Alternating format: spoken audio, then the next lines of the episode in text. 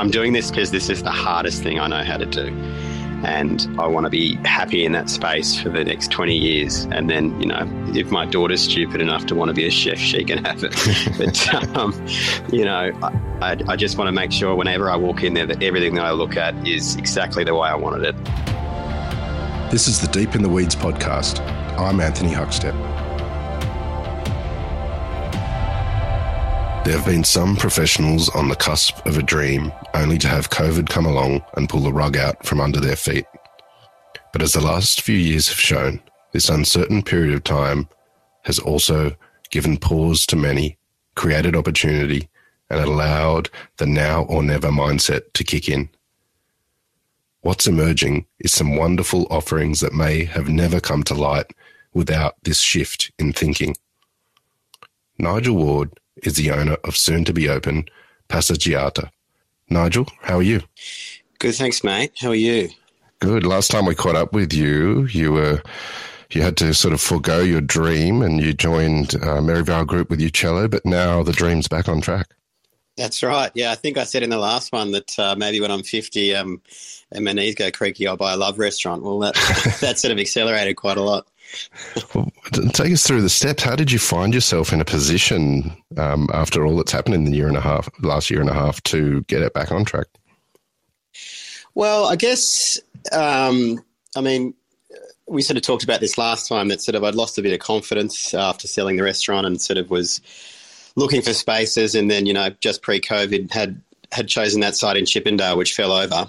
Um, mm working at Merivale was a great experience purely, you know, and simply because I was in charge of a big team and uh, it was great. We were busy and it was pumping and everything was fantastic. But uh, after sort of that Christmas rush, um, I guess I sort of felt that there's more that I can offer than just being a chef, um, you know. Um, mm. Yeah.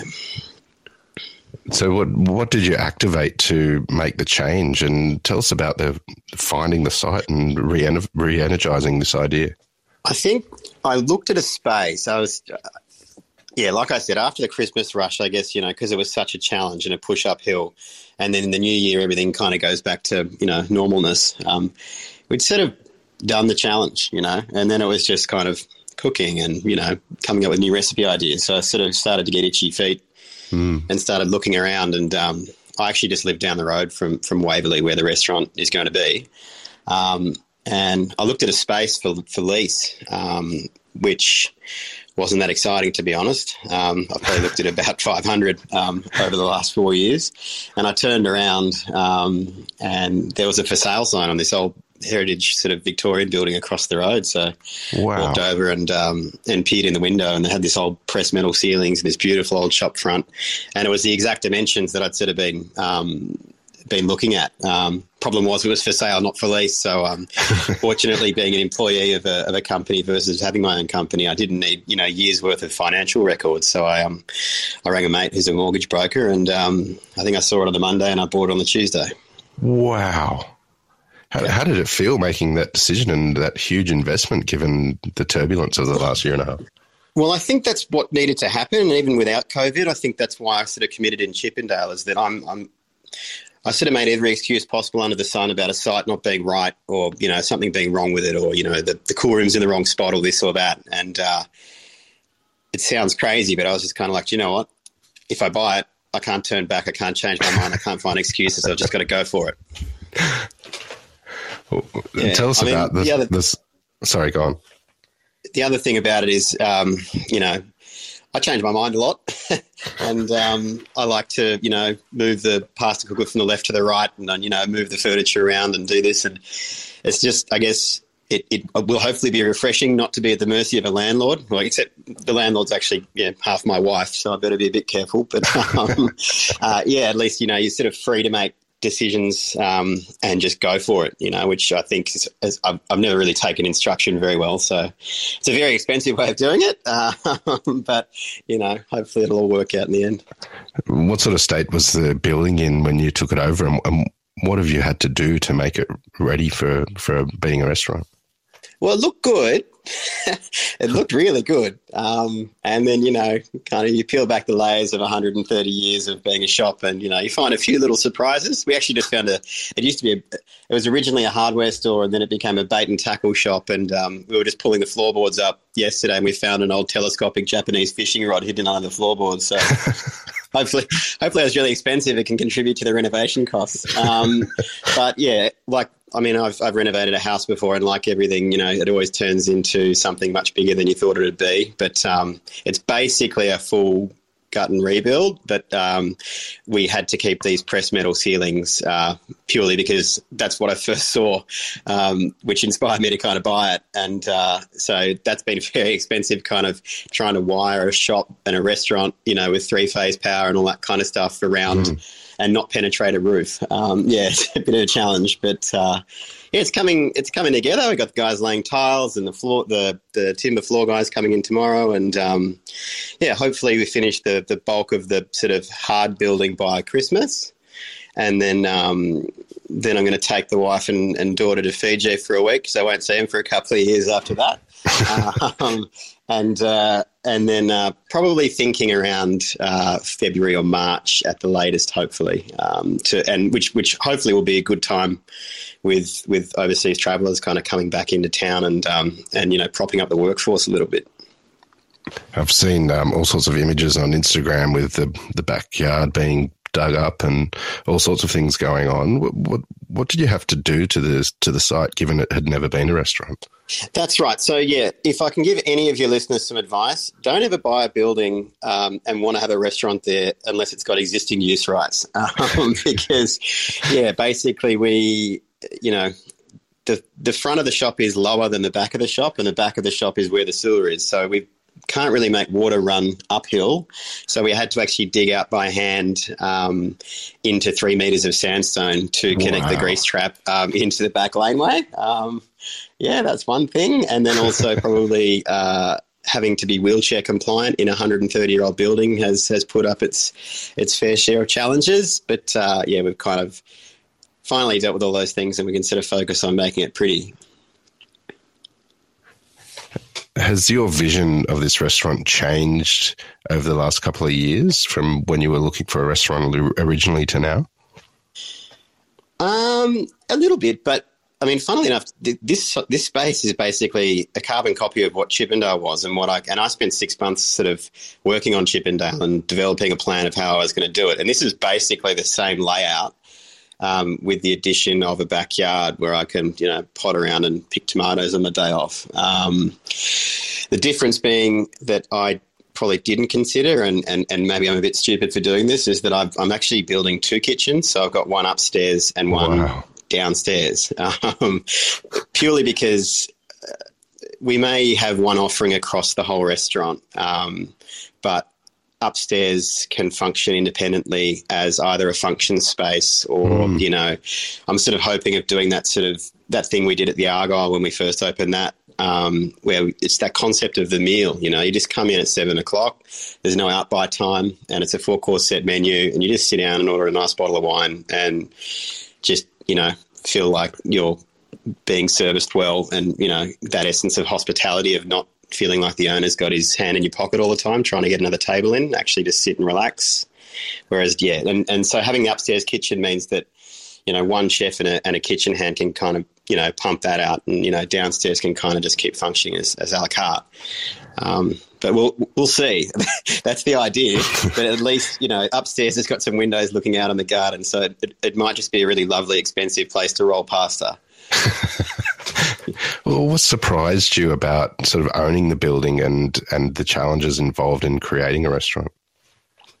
Um, oh, not a lot. I mean, I've kind of done it once. I guess you know, pushing back on the build. The builder's actually a mate of mine, and they always want to do things perfect. And he's he's really angry because this this building they built all the internal walls square to the street, and the street's on like a ten degree angle, which means and builders don't sleep very well if they don't get everything perfectly square. And I've just said. Just make it crooked, mate. Like it's a 130 year old building. It's never going to happen. So just kind of maybe giving him a little push to not worry so much. You know, I had to say the other day, you know, like I'm not going to live here.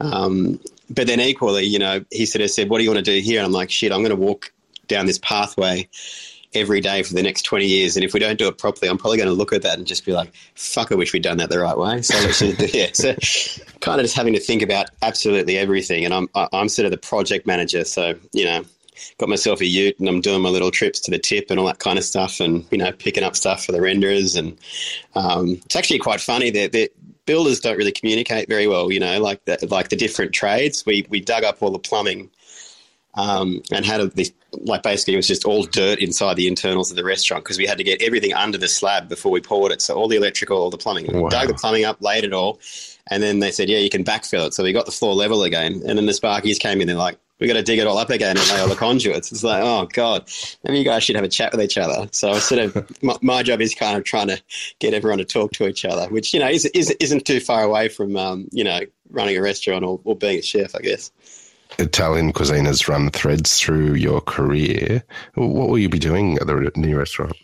Well, yeah, that's what we talked about last time about having space. And I mean, I'm, you know, like I said, two kitchens and a backyard and all that. Um, so we've got we've got so much we've got too much space. You know, we might even do a bakery in the in the back shed one day. You know, mm. um, so we'll be doing basically Sagra I guess, but with no limit. You know, like we can we can get a cow, we can you know we can we can make wine in the backyard, we can grow some some some lovely veg. Um, so that that the essence of Sagra, I guess, will, will be evident mainly in the upstairs dining room, and I think my experience at sort of William Street and even mm. cello to a degree, just having a little bit more. Um, a bit more of a refined approach rather than just kind of you know Sean Moran style, just slap bang on the plate, and you know, as long as it's tasty, we might make downstairs just a bit prettier, um, you know, and and more progressive, and upstairs will just be that, you know, the place I want to go to on a Saturday where it's just you're on a table of six, and you know, out comes the antipasti all at once, and then lots of pastas, and then a whole lamb shoulder in the middle of the table, and you just bog in. You've been doing this um, build of the restaurant through lockdowns, but everything's opened up again. What's the feeling like uh, in society and around the suburb that you're in people, I'm wearing like I'm wearing tradie clothes and you know walking 100 meters up the road from the from the restaurant, and people stop me in the street. They're like, "I can't wait for you to open. It's unbelievable." I'm like, just like what? Um, and I've got reservations request for next September. Wow. Um, yeah, and, and people wanting to book their parties in June and, and for 120 people. I'm like, I haven't even got a license yet. I don't know how many people we're going to get in. um, no, it's been amazing. And, and, and I think what, what's, what's nice about it is that rather than sort of like we've ripped the guts out of the building, but we've, as I said, we kept the, we kept the pressed metal ceilings and we've kept, we're keeping the original stairs and we've actually rebuilt the shop facade to look exactly how it did in, wow. you know, 1890 or whatever, um, with a bit of a sort of, a, I guess, a Roman edge, thanks to Tim Levison, who's doing the design. So he's like, you got to stand out. And so he just comes to me with this yellow color that looks like Big Mac cheese, you know, like there's that old sort of Roman ochre. And he's like, paint the whole shop front like this. And it actually looks amazing. But I was kind of like, all right, uh, sure. I guess that's that's been quite a nice thing is to um, to actually this, this is impossible for me to do on my own. So to actually put faith in people that know what they're doing and just sort of mm. say, this is my idea and this is my vision for what I want to do. Can you, you know, give me some ideas? And they came back with like a lookbook, and I was like, that's exactly what I want to do. I want it to be kind of, you know, want it to look cool and a little bit modern, but also be homely and you know, bring together, I guess, you know, comfort and the heritage of the building and you know all that sort of stuff, so that it's a space that you know feels nice to sit in and and and and hopefully you know the food uh, does the the fit out justice and not the other way around. You've had quite a few changes in the last couple of years. Um, what sort of impact has it had on the way you see uh, what you want to do in the food service industry and also your cooking? I think the thing that I've know, like the thing that I've really thought about quite a lot is just that concept of hospitality. I think, you know, Sagra, I was quite, I, am not going to lie, I think I was quite arrogant in the way that I sort of approached it. If people sort of asked for a well done steak, I'd just say, no, you can have chicken.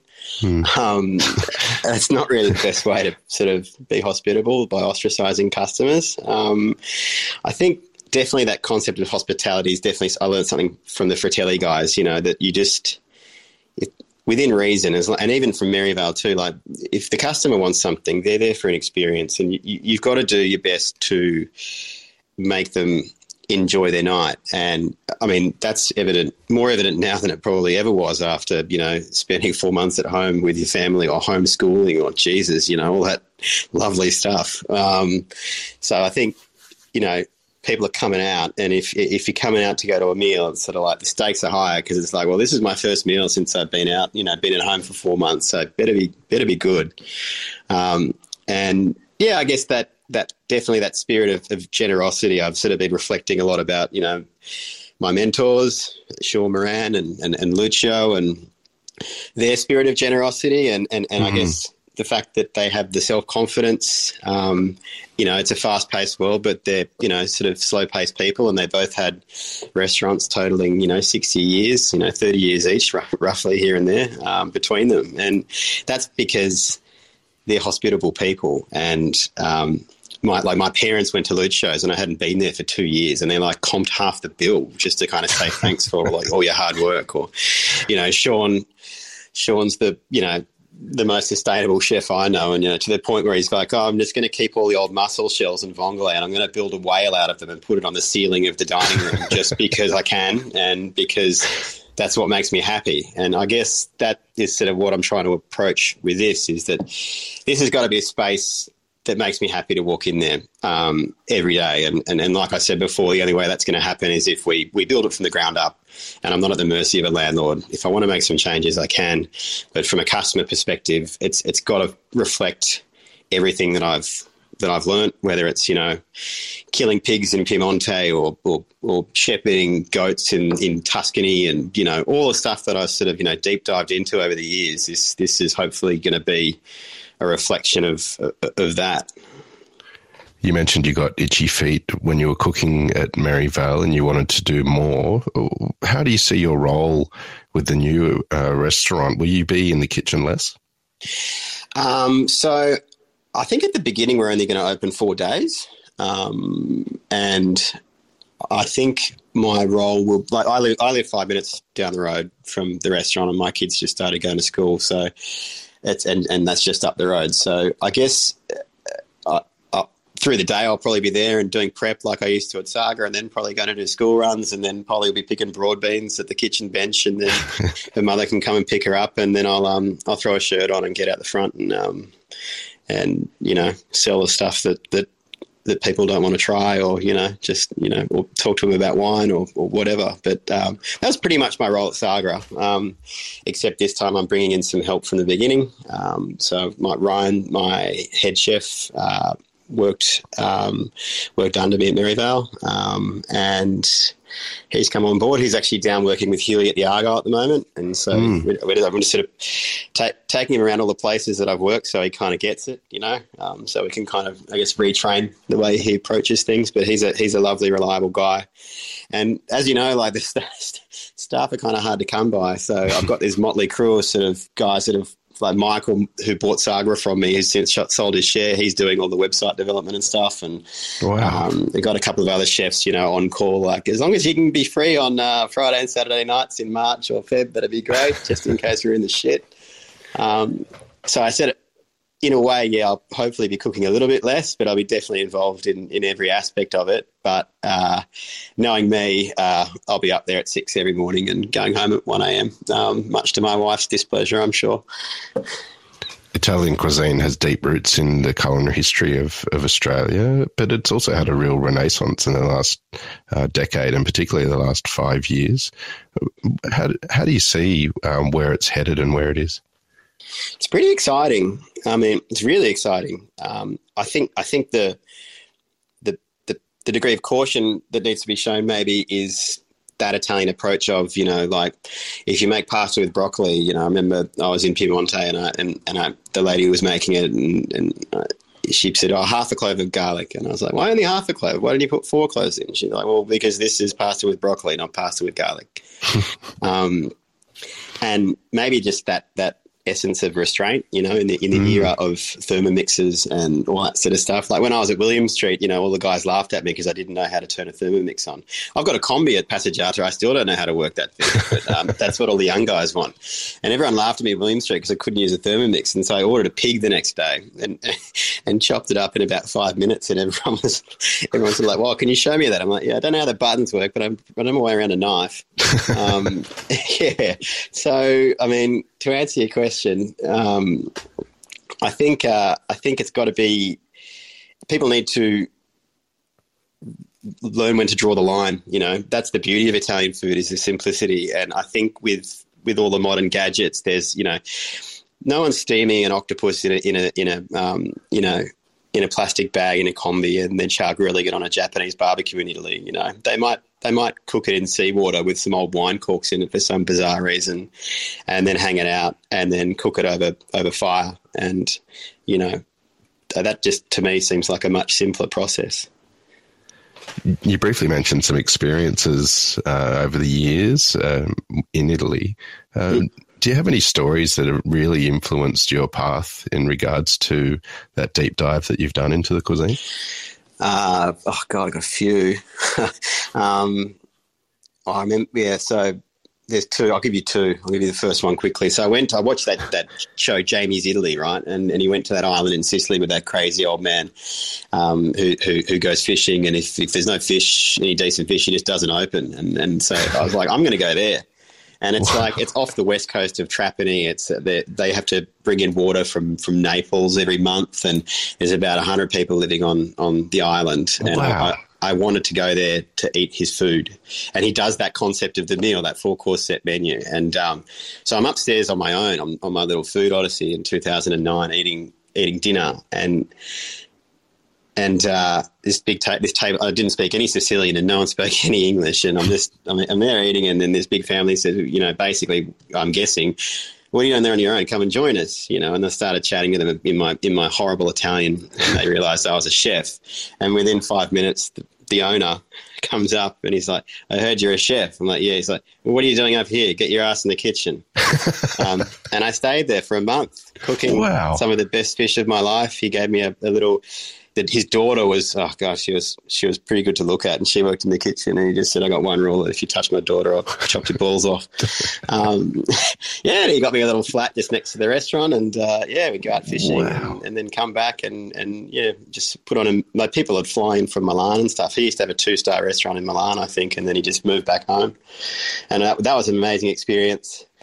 Um, I think the second one was in Piemonte. Uh, that was in 2013. And we're at Valli Unite, which is that sort of, you know, everyone knows it for its natural wines. But uh, we went there as, as woofers, as, you know, the worldwide work on organic farms. And because they, they make amazing salami and they raise all their own animals. They raise all the fodder, for, they grow the fodder for their own animals. It's a cooperative of 40 people. They've got its own butcher shop, bakery, you know, and it's just for the people that live there. Everyone eats together in a big hall. It's an amazing experience. We got there on the first night quite late and went into the butcher and got a piece of meat and um, and about six liters of wine and uh, drank it all. And then yeah, we were pretty pretty rough the next morning at, at four thirty. Or we got a knock on the door and they said, "Radio, get to work." We went up in the dark and um, had to dispatch. Um, uh, a one-ton bull, um, wow. and then and then uh, take him down, and um, we had to take off all the um, all the hide in one piece because they were going to get it, you know, uh, put it to the tannery, and then um, use it as a rug, and then uh, yeah, later that day on the worst hangover of my life, I'm in the tripperia, which is this tiny little room with a ceiling like two meters high, you know, basically like being in a cupboard with a boiling pot of water and the tripe um, from that cow, um, and you got to take each leaf over and scrape the grass that the cow was just or the bull was just chewing the day before from it. And that was just probably wow. the most horrific food experience of my life. And uh, yeah i managed to keep the wine down but i was pretty close. It was pretty rough.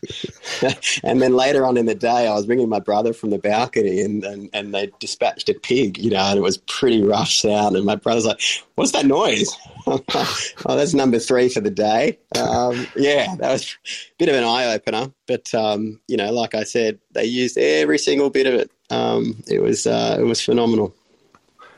I know you've got many more stories from your journeys over there, but how, has it been a challenge translating that sort of history and the all of the techniques passed over generations into the context of, of our dining culture?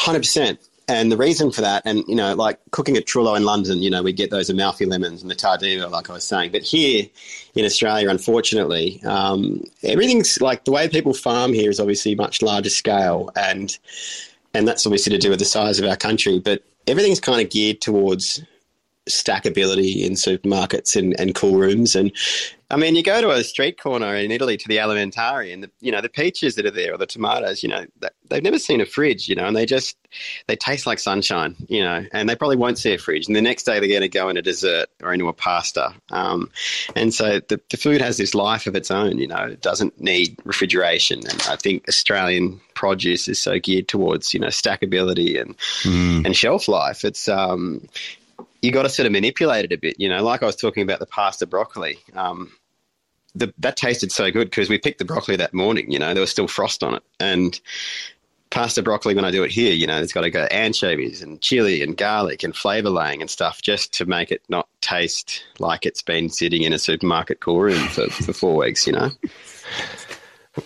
What have you loved about uh, building this restaurant? Um, Oh God, where do I start? The Roman arches upstairs that we've made from scratch without a brickwork. Um, pulling all the old walls off that were part of the old shop and finding these original bricks that are just like the way they were 130 years ago. So just just mm. look, letting the building sort of talk to me about how I should design it, you know, and, wow. and having having that sort of a a relationship with the designers where we can just change our mind a hundred times and it's just it's an organic process and it it really feels like it's taking shape. You know, there's there's not one part of it where I've had to sort of say, oh, oh, we're going to compromise there. It's just like, you know what, I'm doing this because this is the hardest thing I know how to do. And I want to be happy in that space for the next 20 years. And then, you know, if my daughter's stupid enough to want to be a chef, she can have it. but, um, you know, I, I just want to make sure whenever I walk in there that everything that I look at is exactly the way I wanted it. Um, and you may as well do it now because, you know, it's a fucker of a job to rip up a concrete slab and start again. how, how do you think the venue will influence your food? Well, there's a big, yeah. So there's about 35 people downstairs, 30 upstairs, and um, about 25 in the backyard when when I get which which won't happen until next summer when I hopefully have a bit of income and, and can afford to build it. Um, but that staircase is something I'm probably going to run up and down about um, about hundred times a day. That's one of the reasons for that second kitchen upstairs. The staircase is mm. is, hmm. is, rather steep, and um, I think we're going to have to. That's sort of why we've adjusted the offering um, around the space in that we'll have that that homely sort of you know concept of the meal upstairs um, mm. where once people are up there they're there for the night and downstairs can be a little bit more fluid um, and yeah, I mean, I think having the garden is going to be great. I mean, I've always loved loved gardening and growing veg. It's just that my French wife wants to live in the inner city, so it makes it a bit challenging. So, an easy way to fix that is to go and spend a shitload of money building a restaurant so that you got your own veggie patch. Uh, well, you've spent um, many years on this project, one way or another. Um, how's it going to feel when you open the doors in the sort of first quarter of next year? I reckon we're going to go down because I won't have cooked for like a year. Um, yeah, I reckon the first night's going to be pretty rough. Um, so I think what we'll do is uh, that's that's the what I was saying before. The beauty is that we've got three spaces, right? So um, I think we might just maybe we'll just start with the ground floor, you know, and we'll build it around, you know, Huey, my mate who's got the Argyle, he's like, just build it around your team. That's why we're sort of only opening four days a week in the beginning mm. and maybe just downstairs. And then, then we can do Friday, Saturday night upstairs and I can hide out in the kitchen and just make the food that I want to cook. Um, and yeah, I think, I think that's a, think that's a, a, sane way of doing it versus just sort of saying, let's open three different spaces with two kitchens, you know, with three different menus that all change daily, uh, all at the same time. That's probably not the best idea. Well, Nigel, um, there's many people looking forward to this opening and um, can't wait to see what you do. I've loved catching up with you again on Deep in the Weeds today. Please keep in touch. Good luck, and we'll talk to you soon. Thanks a lot, mate. Appreciate talking to you again. This is the Deep in the Weeds podcast. I'm Anthony Huckstep, Stay tuned as we take a deep dive into the lives of the incredible people who ply their trade in the food and hospitality sector. Special thanks to executive producer Rob Locke for making this all happen. Follow us on Instagram at Deep in the Weeds Podcast or email us at podcast at deepintheweeds.com.au. Stay safe and be well.